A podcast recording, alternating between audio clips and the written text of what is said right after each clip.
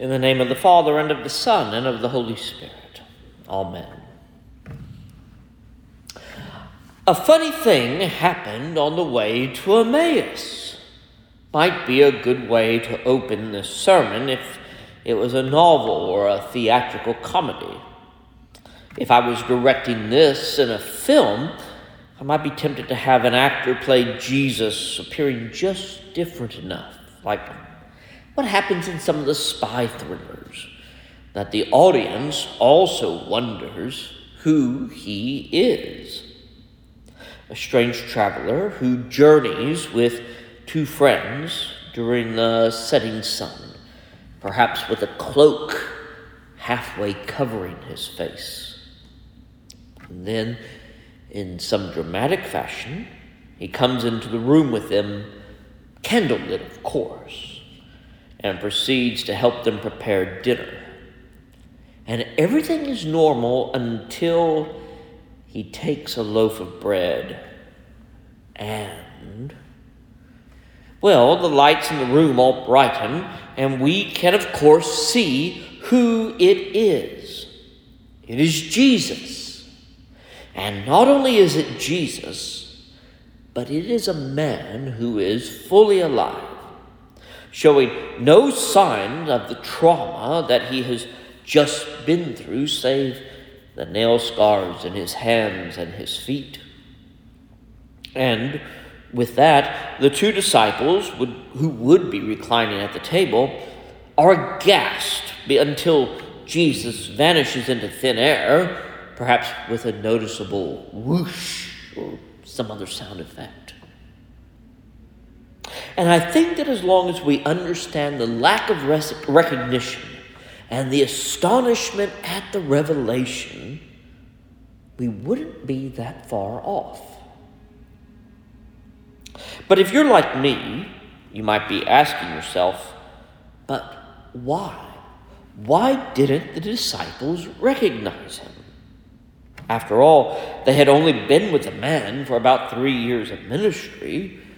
Surely they couldn't be that dim witted. I think the answer to that question lies in the realm of belief and what one chooses or in what one decides to believe in. Our travelers this afternoon, and frankly, it's probably about this time of day, are leaving a city perhaps even leaving because it might be dangerous for them to remain there, being followers of a failed Messiah. And grief must be, it just has to be, playing a significant role. I know that in my own life, when I have been deeply grieved by one thing or another, sometimes the details of everything that is occurring get jumbled up into a mess. And I might not notice someone around me who is a really a good and close friend. But these two people, when they recount to Jesus all that has happened, and most importantly, the details of that particular day, and notice that they say to this would be stranger that it was some of those who were with us went to the tomb. They themselves did not go, others went instead. So, after all that, the question then becomes did these two people expect to see Jesus? Did they expect to see someone they knew to be dead? Who probably wasn't going to be talking to them on a stretch of road between two towns. I don't, I don't think they did. Cleopas and Simon knew what all of the other disciples knew about Jesus, what he had taught about his passion, that the Messiah must die and three days later would rise again. Yet, even with the evidence of an empty tomb. The evidence that the women who had visited the tomb told them. After all, you just didn't see angels every day. There was still doubt. Or perhaps a better word is unbelief. This is where we often find ourselves, especially so far removed from the events by the forward progress of time. We find skepticism is easier than faith. Asking for a burden of proof against the claims of Christianity. And sometimes, like these two disciples, Jesus is walking with us, speaking to us, conversing with us, and we fail to recognize him, fail to give those moments much notice. Once the company of travelers gathered together for a meal, several things happened. First, the disciples knew the Lord Jesus in the breaking of the bread. They recognized Jesus in the manner in which they had seen him give thanks, seen him bless bread, break bread, and give it to them.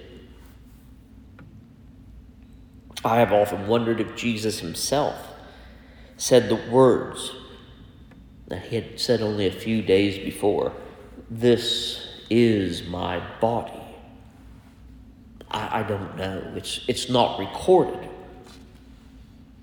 But what is recorded is the act of making Eucharist, the act of giving thanksgiving unto God that Jesus had and now was doing and it revealed Jesus to them. And in the same way for us, we recognize Jesus in the Blessed Sacrament, in the bread and the wine that we share when we come together. How might you ask? Well, firstly, by faith. And secondly, by what that heavenly food does to our souls and what that food does for our souls when we take it reverently and in prayer, coming to Jesus to heal our sins, to strengthen our faith, and to make Himself his real presence known to us each time we pray. And secondly, we, like the disciples, learn to be aware of when our hearts burn within us. When someone tells you a profound truth that skips the mind and goes straight to the heart it's like listening to a beautiful symphony or a simple violin solo that skips all the analytical categories and moves straight to your heart, straight to your gut. And listening to it over and over again gives you the same reaction. So it is with Jesus and the Holy Scriptures.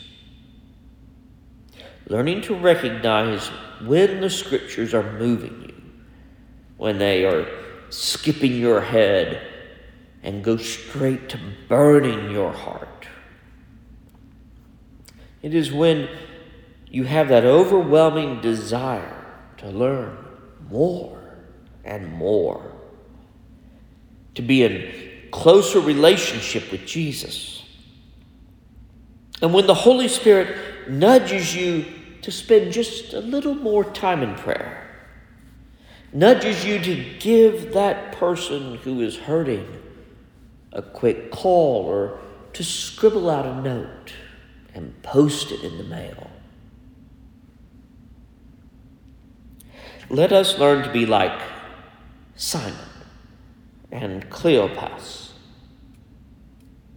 and learn to recognize our risen Lord in the daily activities of our lives. We can learn to see him each day somewhere. But we must be looking for him. We must be expecting to see him at work in the world and in our lives. Were not our hearts burning within us? Set our hearts on fire, Lord. Let our hearts yearn for you. Be known to us in the breaking of the bread.